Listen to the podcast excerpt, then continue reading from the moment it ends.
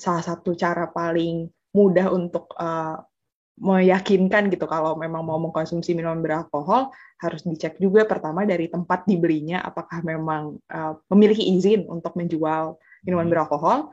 Terus yang kedua, apakah memang produknya itu tersegel gitu, terus ada pita cukainya, jadi lebih aman. Nah, ini juga berkaitan sebenarnya dengan alkohol yang beredar di daerah-daerah kali ya, karena kan kita juga ada produsen-produsen minuman tradisional gitu. Ya, betul.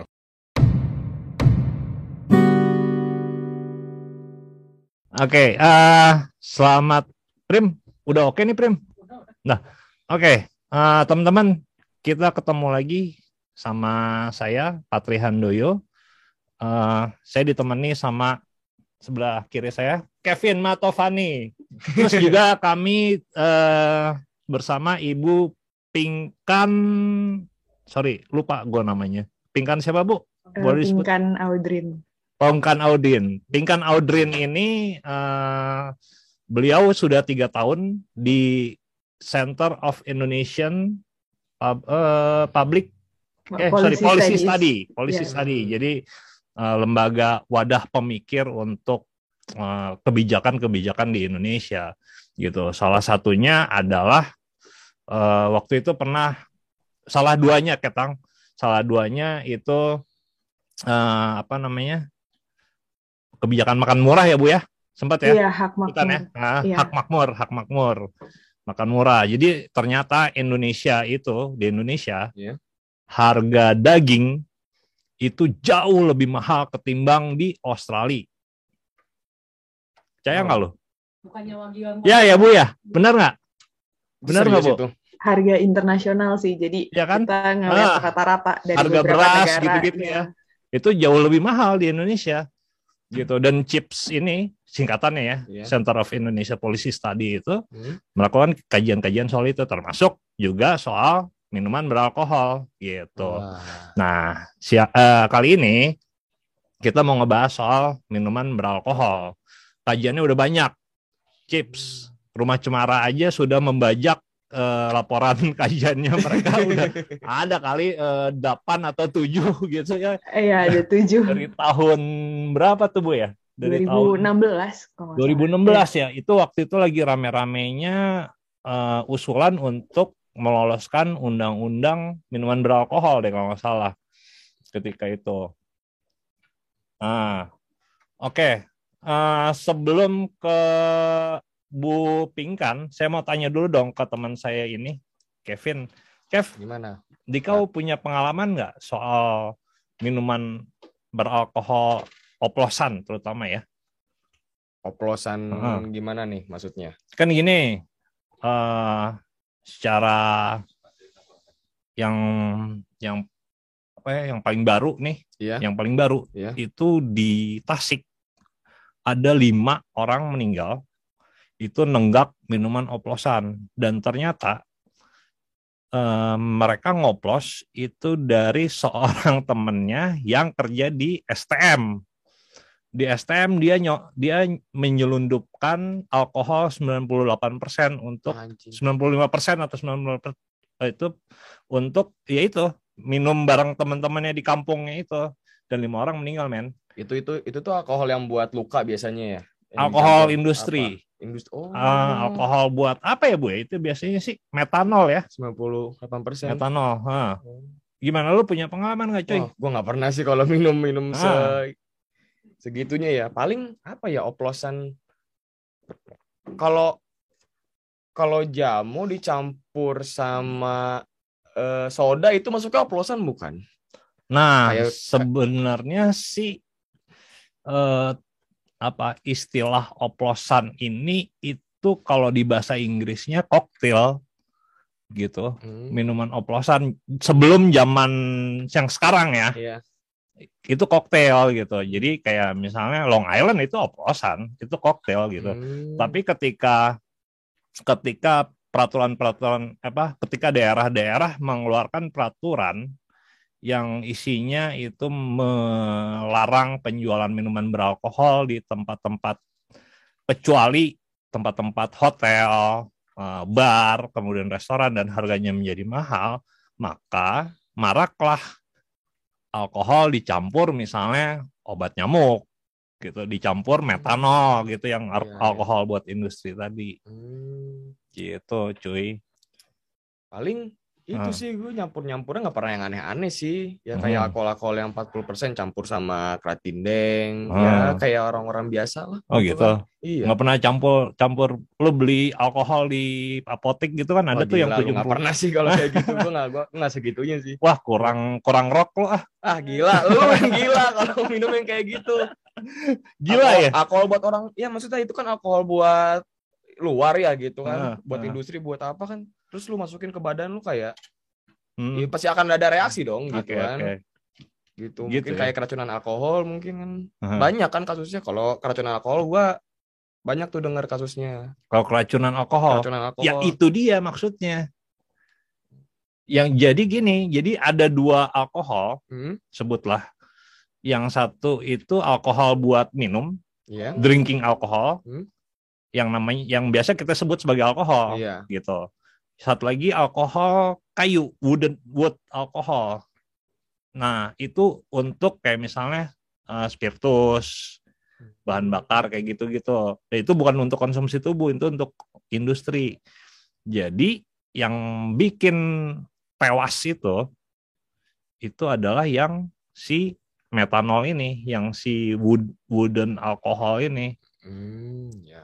Gitu men. Cuma kalau pengalaman gue nggak pernah minum kayak gitu-gituan sih. Iya serius. Kalau Bu Pingkan uh, ini nggak nyimak nggak yang yang lima terakhir itu di Tasik? Gimana Bu? Iya iya sempat nyimak juga beritanya hmm. karena baru-baru ini kan ya. Dan hmm. tadi mungkin mau ini kalian apa ikut nimbrung juga tadi pembahasannya ya, mengenai apa jenis-jenis minuman beralkohol gitu kan. Hmm, hmm, kalau hmm. dari apa W H O sendiri di hmm. secara internasional itu mereka juga punya pembagiannya. Jadi oh gitu. Uh, disebutnya um, uh, uh, counterfeit alkohol sama uh, uh, itu yang di apa yang palsu gitu bisa dibilang. Hmm? Nah itu kebagi jadi empat gitu. Ada alkohol jenis substitusi, alkohol selundupan, sama hmm. uh, alkohol palsu dan alkohol tidak sesuai standar. Nah ini uh, termasuk yang unrecorded alkohol, jadi alkohol yang tidak tercatat. Nah ada satu lagi yang legal itu yang tercatat atau recorded alkohol. Hmm. Nah yang menariknya itu kalau di Indonesia um, kita untuk mengkonsumsi minuman beralkohol itu Uh, terbilang rendah sebenarnya kalau dibanding sama negara lain. Jadi angkanya itu nol koma delapan liter per kapita uh, dibandingkan kalau di kawasan tuh sekitar empat koma lima liter per kapita gitu kalau di Asia Tenggara. Jadi nah, setiap orang Indonesia minum alkohol setahun berapa liter? Uh, nol koma delapan itu kalau rata-rata. nol koma delapan uh, liter. Ya per kapita. Nah tapi dari nol koma delapan itu kebagi lagi nih. Kan hmm. tadi ada yang recorded sama yang recorded ya. Betul. Kalau yang legal kan berarti yang recorded atau oh, tercatat. Nah, recorded itu cara mudahnya adalah kita bisa mendeteksi kalau memang minumannya pas kita terima itu masih disegel dan ada pita cukainya gitu. Jadi kan terdaftar di negara, jadi masuk karena uh, ter, uh, termasuk uh, komoditas yang dikenakan cukai. Salah satu komoditas yang dikenakan cukai itu kan minuman beralkohol. Kalau yang unrecorded itu yang uh, tidak ada pita cukainya, dan ini ada empat tadi. Nah, kalau dari jumlahnya sendiri, ternyata masih lebih banyak yang mengkonsumsi unrecorded alkohol gitu. Jadi ada nol koma lima liter, sedangkan yang nol koma tiga liter per kapitanya itu yang recorded. Jadi bisa dibilang uh, masih didominasi sama uh, unrecorded. unrecorded tadi. Nah, unrecorded okay. ini Okay. ada empat kan tadi golongannya. Jadi yang pertama yang substitusi, jadi produk ini yang mengandung alkohol tapi bukan diperuntukkan untuk konsumsi kayak yang hmm. tadi dicontohkan yang wooden alkohol itu. Nah itu termasuk yang uh, substitusi dan tidak uh, sesuai standar, jadi bisa dibilang oplosan juga gitu kalau yang ini.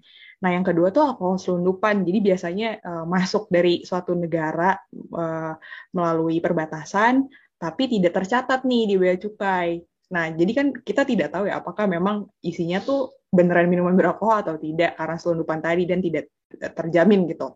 Walaupun mungkin ada di kemasan-kemasan yang uh, familiar brand-brandnya. Hmm. Nah, terus kemudian alkohol palsu yang ketiga. Nah, alkohol palsu ini juga kasusnya mirip dengan alkohol selundupan tadi karena biasanya di, di, diperjualbelikan atau diedarkan itu uh, menggunakan uh, apa namanya brand. kaleng atau ya uh, botol yeah. dari brand-brand yang ternama gitu. Tapi kalau nggak ada pita cukainya dan tempat yang kita beli minuman beralkohol itu juga tidak apa ya, tidak ada surat izin untuk mengedarkan minuman beralkohol, itu juga patut diwaspadai, takutnya alkohol palsu. Nah, yang terakhir, yang keempat itu alkohol tidak sesuai standar. Nah, jadi di sini tidak sesuai standar ini uh, berupa uh, aturan proses produksi, kemudian juga uh, pelabelannya seperti apa. Karena kan ada golongan-golongannya kan kalau minuman yep, beralkohol. Betul. Ada golongan A, B, dan C, dan kalau yang uh, mungkin paling sering atau banyak ditemukan itu untuk yang golongan A, karena yang uh, kadar alkoholnya juga rendah, dan seperti bir itu kan masih masuknya di golongan A gitu kan. Nah, uh, ini uh, yang tidak sesuai standar itu kalau um, tidak ada apa ya label dari uh, B P O M-nya juga, atau mungkin pita cukainya seperti apa, karena untuk golongan A, B, C itu cukainya juga berbeda-beda ternyata apa uh, yang harus mereka bayarkan ke negara. Nah, jadi salah satu cara paling mudah untuk uh, meyakinkan gitu kalau memang mau mengkonsumsi minuman beralkohol, harus dicek juga pertama dari tempat dibelinya apakah memang uh, memiliki izin untuk menjual minuman beralkohol. Terus yang kedua, apakah memang produknya itu tersegel gitu, terus ada pita cukainya, jadi lebih aman. Nah, ini juga berkaitan sebenarnya dengan alkohol yang beredar di daerah-daerah kali ya, karena kan kita juga ada produsen-produsen minuman tradisional gitu. Betul. Nah, sayangnya kalau kita ngeliat ke regulasi memang belum apa ya, belum ada standarisasi gitu kalau dari perusahaan, bisa dibilang bukan perusahaan sih, tapi lebih ke mungkin U M K M kali ya yang mengelola hmm. uh, minuman-minuman tradisional terkait dengan standar prosesnya. Nah, itu yang uh, belum ada sih sampai sekarang. Jadi, bisa dibilang ya minuman yang tradisional itu kalau di Indonesia hitungannya masih unrecorded alkohol juga gitu. Oke, okay. Walaupun itu kandungannya alkohol al- alkohol ya, bukan metanol ya. Kayak misalnya, yeah, uh-uh.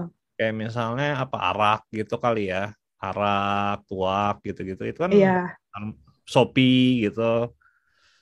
Gitu. Nah, Bu, uh, untuk pengawasan itu Uh, yang disebut terakhir dengan pengawasan itu yang ngawasin benar Badan P O M ya berarti uh, Badan P O M juga menjadi salah satu yang mengawasi. Kalau selain itu ada juga kan dari bea cukai kan ya, karena ah, untuk peredaran, untuk kandungannya untuk kandungannya iya kalau untuk kandungannya dari uh, B P O M juga Badan ada P O M. Ada okay. peran di situ hmm. Hmm. gitu Kev. Jadi lu kalau beli minuman beralkohol suka ngecek nggak tuh di kemasannya? Gue sih ngeliatnya tempat hmm. sih. Hah? Tempatnya sih. Kalau tempatnya oh, emang tempatnya. meyakinkan ya legal gitu. Kayak si Kak Pingkan bilang ini hmm. gitu kan. Kalau tempatnya kayak jelas gitu. Emang minum jual-jual alkohol gitu. Ya hmm. gue sih udah otomatis percaya aja sih gitu sih. Gitu ya? Iya. Dan emang gak, gak berani juga kalau beli ke tempat-tempat yang kayak di sapi jalan. Itu kan ada juga yang buka kayak jamu-jamu hmm. yang ini gitu hmm. kan. Hmm. Nah itu juga. Gue agak ngeri. Biru. Agak walaupun di, walaupun di di kemasannya ada tulisan terdaftar di Badan P O M gitu. Ah, percuma. Oh, okay. Kadang yang penting tempat ya. Kadang nggak gini, kadang rasanya juga beda. Okay. Kadang rasanya beda, kayak gue beli anggur merah di sini sama hmm. di sini tuh beda. Hmm. Apa bedanya ya? Itu harus dicobain sendiri kan. Oh gitu. Iya. Gitu. Terus yang waktu itu kita melipir ke warung apa tambal ban terus beli minuman ya itu kan itu terpercaya juga ya, itu terpercaya juga tempatnya, maksudnya pasti izinnya jelas lah gitu okay. kan izin gelap kan? dan dan nggak bakal aneh-aneh juga kan yeah, kalau yeah. tempat-tempat yang kayak gitu ya ah. karena udah berizin. Oke okay. Bu Pingkan boleh ceritain dong uh, kondisi di Indonesia tuh selain oke okay, uh, apa uh, konsumsinya sebenarnya terendah ya di kawasan ini. Uh, terus kenapa sih kemudian uh, marak gitu ya kematian-kematian akibat minuman beroplosan ini? Eh, minuman oplosan ini. Iya, jadi ini uh, menarik sih sebenarnya karena hmm. tadi udah dibilang juga kan sebenarnya kalau dilihat secara nasional gitu ya angkanya tidak seberapa. Tapi kalau ngelihat dari jumlah korban dari oplosan, yang mana ya kalau oplosan kan sebenarnya bukan untuk dikonsumsi gitu karena tadi uh, uh, apa namanya kandungannya memang bukan untuk dikonsumsi manusia. Nah, tapi ternyata korbannya lebih banyak yang uh, tewas atau meninggal dunia dibanding yang dirawat. Jadi kita tuh di CHIPS juga dalam melakukan penelitian mengenai minuman beralkohol ini uh, melakukan pantauan media. untuk melihat jumlah data korban di Indonesia secara berkala itu seperti apa.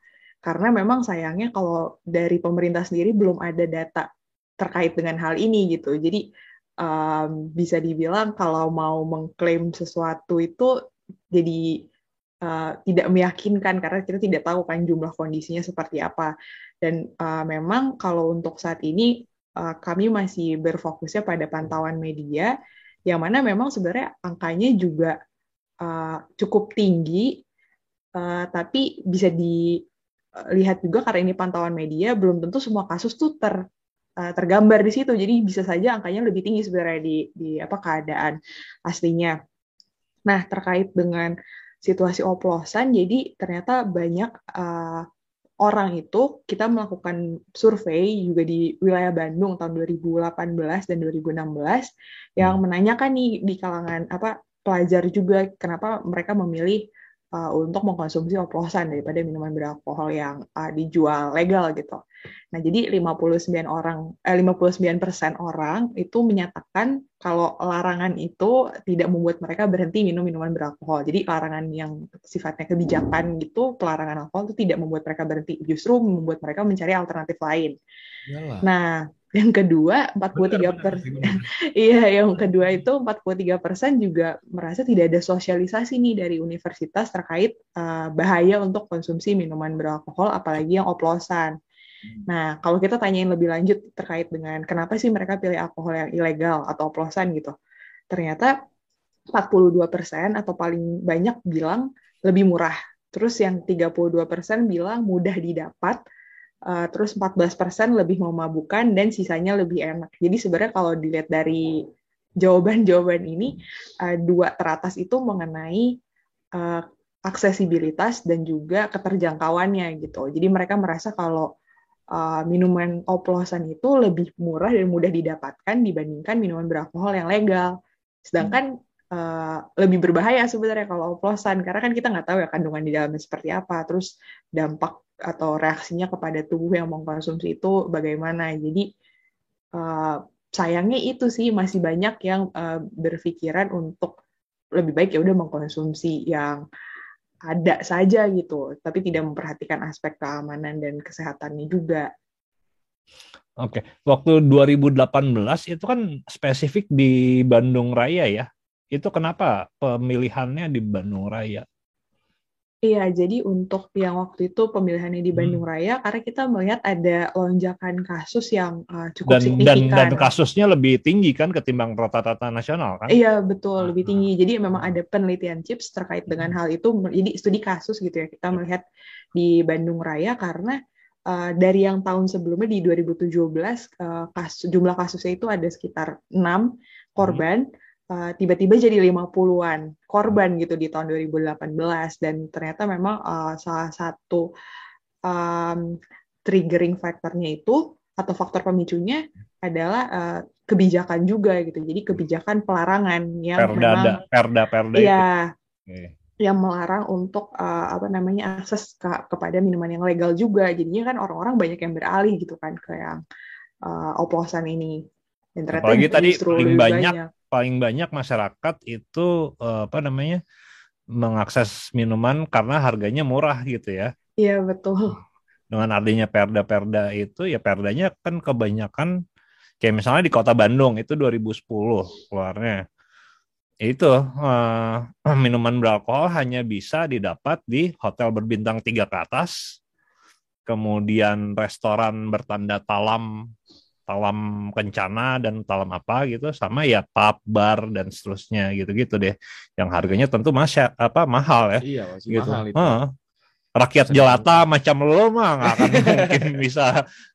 Pansan-pansan aja orang-orang pada milih uh, oplosan ya karena udah murah, nah. Kencang juga mungkin kan gitu. Kencang. Maka, iya. Kencangnya mana? Ya itu kan itu tadi kata Kak Pingkannya katanya. Hah? lebih lebih apa katanya lebanya ini katanya. Lebih kata kakaknya lebih apa? Oh, tadi ada ini sih jawaban dari apa pengisi surveinya yang oh, bilang gitu, ya. Lebih memabukkan. Nah, gitu. Oh, lebih memabukkan. Itu. Tapi itu. Bahaya ternyata kan maksudnya memabukkan. Gila, itu bukan alkohol buat tubuh gitu loh. Jadi apa faktor edukasi juga penting sih sebenarnya, terutama untuk yang ah. uh, apa generasi muda gitu. Kalau memang uh, mau minum minuman beralkohol, pertama usianya harus dua puluh satu tahun ke atas. Oh. Terus kemudian yang kedua juga mendapatkan uh, produknya ini dari tempat-tempat yang terpercaya tadi gitu. Jadi nggak bisa sembarangan juga. Nah, tempat-tempat terpercaya tuh kayak gimana sih ciri-cirinya? Yang punya siup sih, maksudnya. Masa yang, kita datang ke iya toko, Pak, ada siupnya nggak gitu? Gila, Pak. Gimana tuh, Bu Pingkan? Sebenarnya bisa dilihat dari dari mana? Dari ininya juga, apa namanya? Uh, ya tempatnya memang menjual banyak uh, apa jenisnya, dan ada pita cukainya sih terutama, karena yang penting dilihat pita memang pita cukai masih, kan bisa dipalsuin, Bu. Oh, sama disegel juga. Kan tapi ada tahunnya, jadi bisa dicek juga dari situ. Hmm, Oke. Okay. Kalau lu gimana? Ngelihat toko itu emang emang kredibel gitu. Pertama sih dari eh, rekomendasi, mungkin ya rekomendasi mulut ke mulut gitu kan, ah. mulut ke mulut yang biasalah kan, pemabuk-pemabukan gitu kan. Ah. Wah, ini beli di sini aja, beli di sini aja nih lagi okay. diskon atau lagi apa ah. misalnya. Nah, udah gitu ya gue cek tempatnya, ngelihat mm-hmm. oh ini meyakinkan nih, mm-hmm. kayaknya berarti bener nih tempatnya nih gitu kan, tempat mm-hmm. alkohol beneran gitu mm-hmm. kan. Ya udah. Gitu. Udah gue beli gitu. Di depannya enggak ada tanda apa gitu. Ya enggak menjual minuman beralkohol resmi. Enggak gitu. Enggak sih, itu mau digeruduk gitu. Ya paling apa ya? Eh, tempatnya mungkin ada sponsor sama rokok atau ah, apa okay, mungkin okay, ya okay, gitu-gitu okay, ya okay, yang lebih meyakinkan okay, ke meyakinkan konsumen ya. gitu kan. Ah. Kalau tempat ini tuh emang beneran jual alkohol yang bisa diminum nah, gitu. Bukan. Itu itu di luar hotel berbintang tiga, di luar bar, iya, di luar Iya, di luar itulah pokoknya. Gitu ya. Iya. Oke. Okay. Gitu. Nah, Bu Pingkan, uh, tadi kan terakhir itu Chips melakukan kajian soal apa namanya?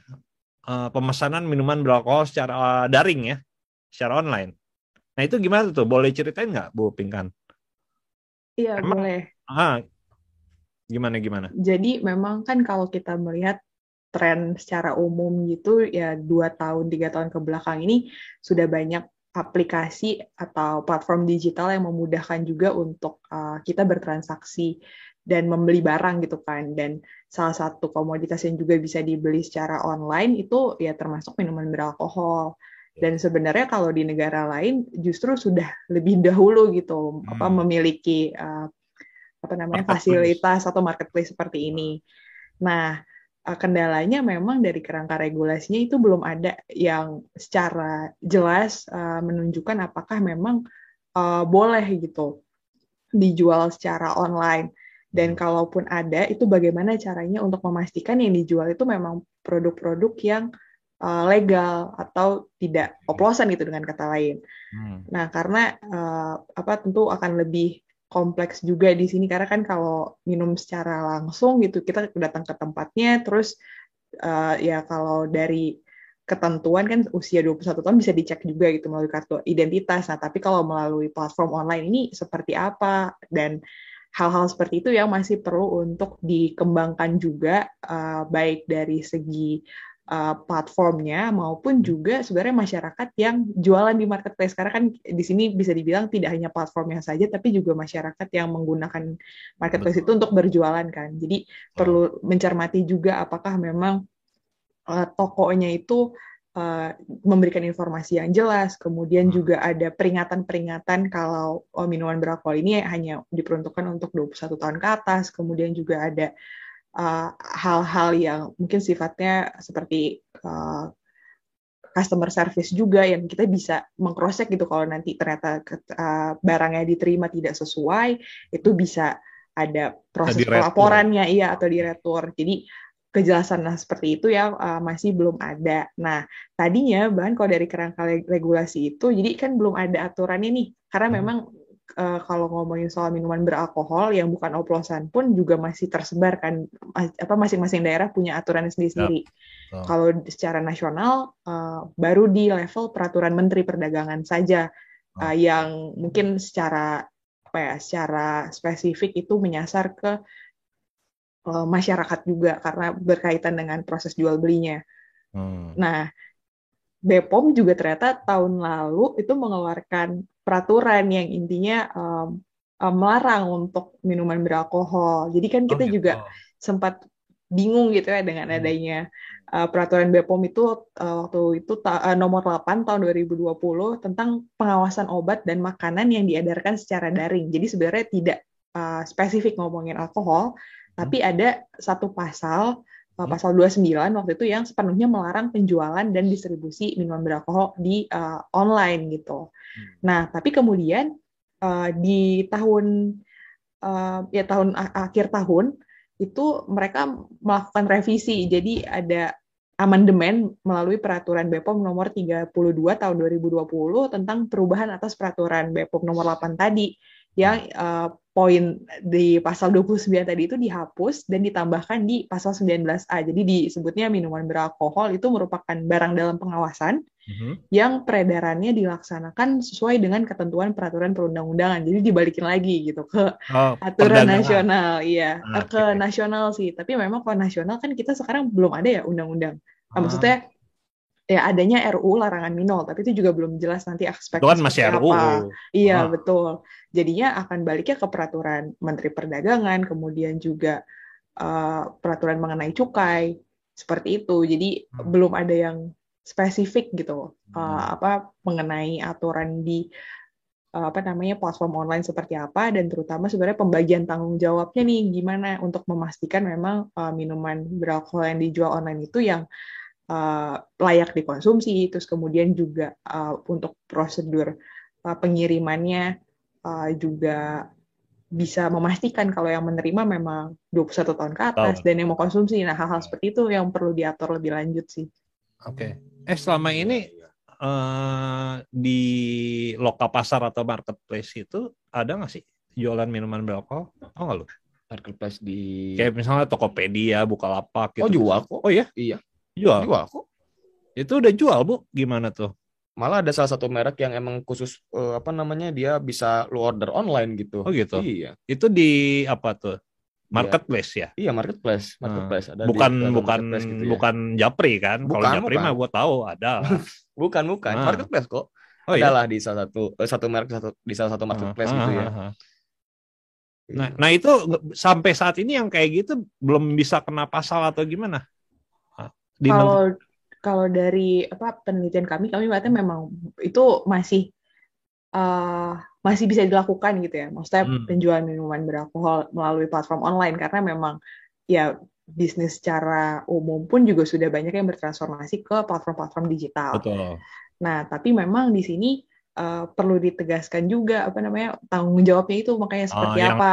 Umur dua puluh satu tahun, ya, gitu-gitu ya. Dan antara ini sih juga sebenarnya antara Um, masyarakat yang mungkin bisa kita bilang merchant-nya kali ya, yang mereka menggunakan platform digital ini untuk berjualan, uh-huh. kemudian juga platformnya sebagai intermediary atau uh-huh. perantara, ya, dan ya, juga ya. Uh, masyarakat yang membeli gitu. Jadi ada penjual, perantara, uh-huh. dan pembeli. Nah ini mereka seperti apa nih hubungannya, dan apa ketentuan-ketentuan apa saja yang perlu diikuti um, gitu, terutama uh-huh. mungkin dari segi uh, merchant-nya tadi, dan uh, platform sebagai penghubungnya itu seperti apa, tanggung jawabnya seperti apa. Hmm. Ketika ada mem- atau mungkin ditemukan uh, minuman beralkohol yang ilegal dan semacamnya. Oh gitu. Jadi, nah, lalu apa rekomendasi chips untuk uh, ya fenomena penjualan alkohol daring ini?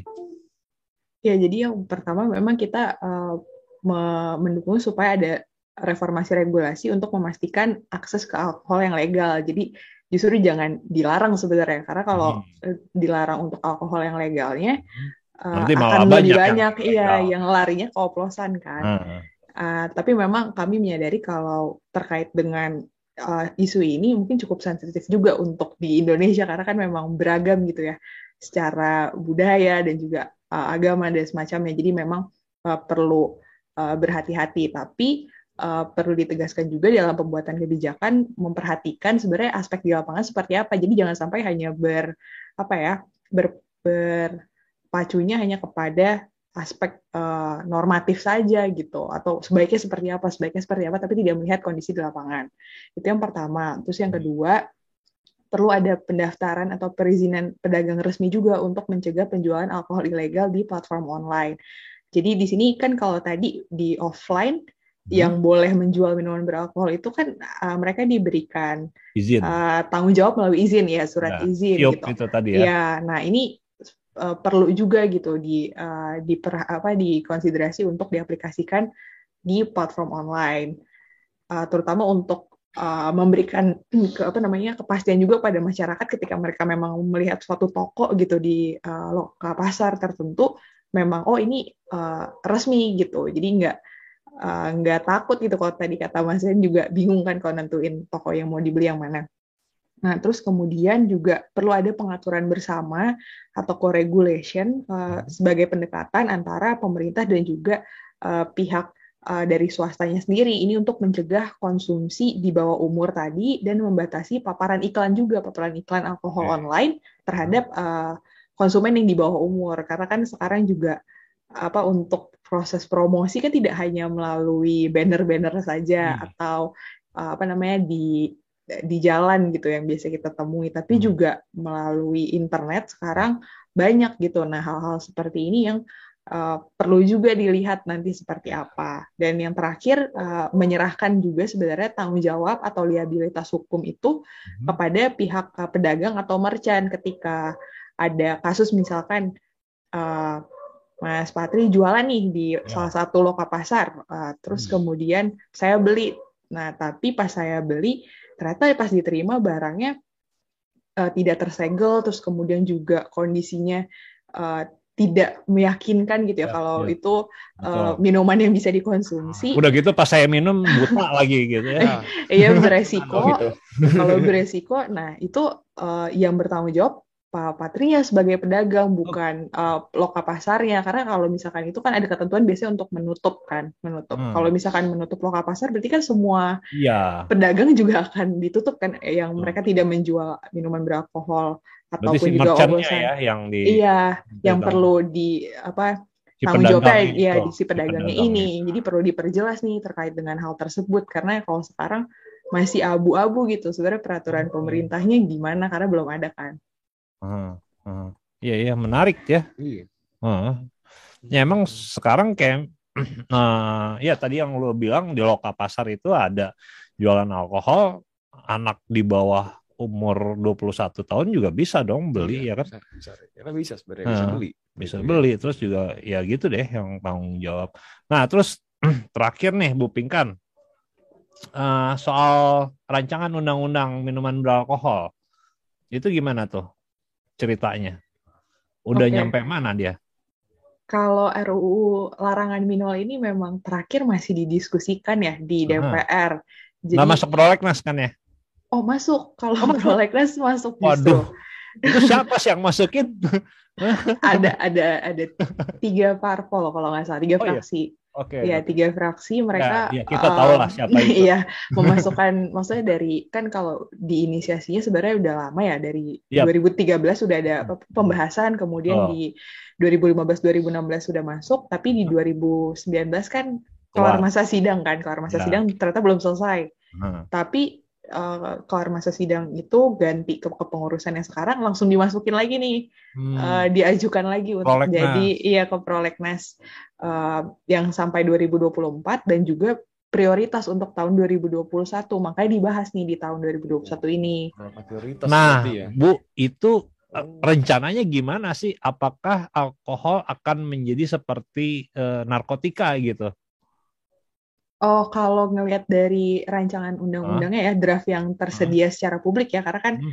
uh, sekarang ada di website D P R juga, tapi karena hmm. melalui pembahasan kan bisa saja sebenarnya udah berubah juga gitu ya. Yep, betul. Kalau ngelihat dari draftnya memang uh, di sini banyak poin yang masih rancu kalau hmm. ngomong mengenai draft R U U-nya. Pertama karena uh, untuk yang sekarang itu uh, ada akan ada sanksi yang diberikan juga kepada masyarakat, baik sifatnya yang sanksi uh, secara finansial, administratif, mm-hmm. uh, maupun juga yang apa namanya yang pidana gitu. Jadi apa namanya uh, bisa banyak lah apa namanya kemungkinan-kemungkinannya.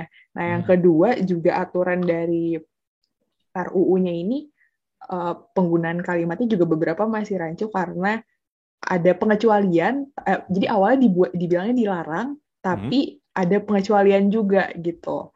Oh, gitu. Jadi jadi cukup jadi, membingungkan sebenarnya. Sih maksud maunya apa sih di yang bikin undang-undang? Ya, jadi sebenarnya memang pelarangan atau pengendalian kan ah, bah- dari bahasa R U U-nya ya. Kan beda ya kan kalau ah. pengen, kalau yang sekarang sebenarnya tanpa ada R U U larangan minol ini kan sebenarnya pemerintah juga sudah iya sudah mengendalikan kan ya. ah. melalui peraturan uh, menteri kemudian oh. ada peraturan presiden juga dan uh, apa perda-perda yang levelnya di daerah-daerah gitu. Nah kalau dilarang kan berarti kesannya ya semuanya harus uh, apa namanya tidak boleh diakses iya, gitu kan. Harus ilegal kayak ganja aja misalnya kan. Iya, jatuhnya seperti itu. Dan kan kalau kita melihat dari kondisi di lapangan sekarang juga maksudnya ya untuk yang sudah dikendalikan saja kalau ada yang sifatnya restriktif malah meningkatkan yang oplosan, oplosan tadi kan. Ya. Nah, bagaimana uh, apa kebijakan tersebut apakah memang tepat kalau mau melakukan pelarangan secara hmm. total ibaratnya. Hmm. Jadi perlu secara apa ya berhati-hati sih sebenarnya dengan apa dengan penggunaan katanya seperti apa, kemudian juga pembagian kewenangannya uh, melalui R U U tersebut uh, gimana. Nah, tapi kalau dari pembahasan terakhir memang masih dalam tahap uh, diskusi di pemerintah sendiri sih. Jadi masih ada fraksi yang setuju Aha. dengan draft yang sekarang, tapi ada fraksi-fraksi juga beberapa yang uh, mau ada peninjauan ulang gitu. Jadi sepertinya sih masih panjang kali ya kalau saya bilang sih belum karena kan karena kan apa namanya Indonesia Nusantara ini itu eh, masyarakatnya sudah konsumsi alkohol dari sejak kapan tahu gitu ya kayak misalnya eh, sebutlah cap tikus di daerah Sulawesi Utara kemudian Sofi Sopi di Nusa Tenggara Timur dan bahkan kan eh, tahun berapa ya dua ribu delapan belas lah ya itu uh, Bupati Minsel Minahasa Selatan itu kan meresmikan ya cap tikus gitu cap tikus kemudian arak arak Bali juga sudah mulai di ya di apa namanya jadi ya, di dipasarkan gitu ya dipasarkan dan iya. didukung sama pemerintah daerah gitu kemudian juga uh, anggur-anggur anggur-anggur lokal Bali gitu ya itu nah itu ya mungkin kayaknya perdebatannya di situ ya Bu Pingkan ya di R U U itu ya? Iya, karena banyak yang tadi kan saya bilang juga hmm. apa namanya beragam masyarakatnya hmm. dan apa masing-masing daerah kan juga punya apa namanya ya ciri yang mereka masing-masing untuk mengembangkan kapasitas daerahnya juga gitu dan beberapa memang uh, memiliki potensi di uh, minuman tradisional juga.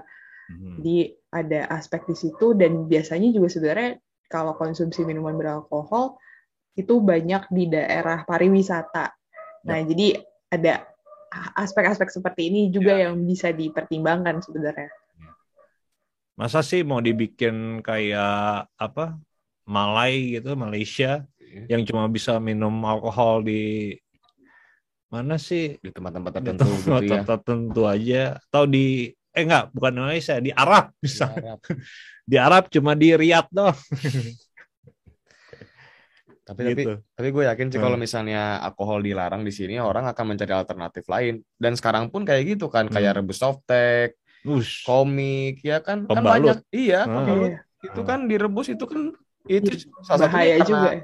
Ya karena ya, itu, ya, ya karena alkohol. Masyarakat kan butuh rekreasi ya iya. gitu mau nggak mau gitu dan dan alkohol itu uh, digunakan dimanfaatkan masyarakat untuk rekreasi sejak sejak dulu kala, Alah, gitu. Iya. Udah, udah, udah, ketika udah, dia dilarang ya sudah, udah jadi tradisi budaya juga kan gitu. Betul, betul, betul. Makanya. Oke, Bu Pingkan, Bu Chips mau ngapain lagi nih seterusnya? Mengawal R U U ini udah pasti lah ya.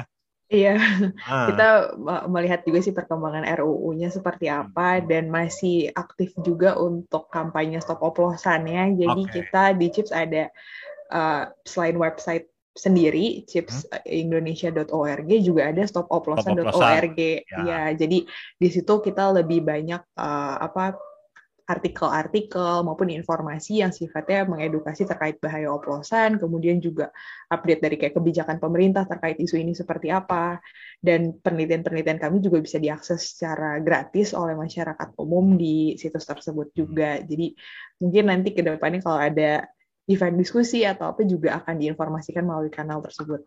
Oke, okay. Sip deh. Kalau media sosial banyak ya, aktif ya? Iya, di chips underscore id itu ada di Instagram, ada di Twitter, atau kalau mau cek di LinkedIn juga ada, dan okay. Facebook. Oke, okay, oke. Okay. Makasih ya Bu Pingkan. Makasih Kak Pingkan. Uh, ini informatif sekali. Iya, ya, sama-sama. Saya juga berterima kasih nih mewakili teman-teman di chips, karena biasanya juga ketika melakukan hmm. penelitian juga dibantu oleh teman-teman Rumah Cemara ketika hmm. apa proses wawancara mendapatkan data, dan dengan acara seperti ini kan juga menjadi apa ya uh, upaya untuk bersama-sama mengedukasi lebih banyak masyarakat lagi supaya terhindar dari bahaya oplosan. Iya, iya, iya. Ya, uh, beberapa waktu lalu ya saya juga diminta sama Bu Pingkan, eh Bu Nina untuk jadi kontributor di Stop Oplosan itu. Saya bilang saya ada beberapa tulisan tuh di di Rumah Cemara, di situsnya Rumah Cemara, ambil-ambil aja gitu. Di ya maksud maksudnya uh, biar nggak dua kali kerja juga gitu. Iya.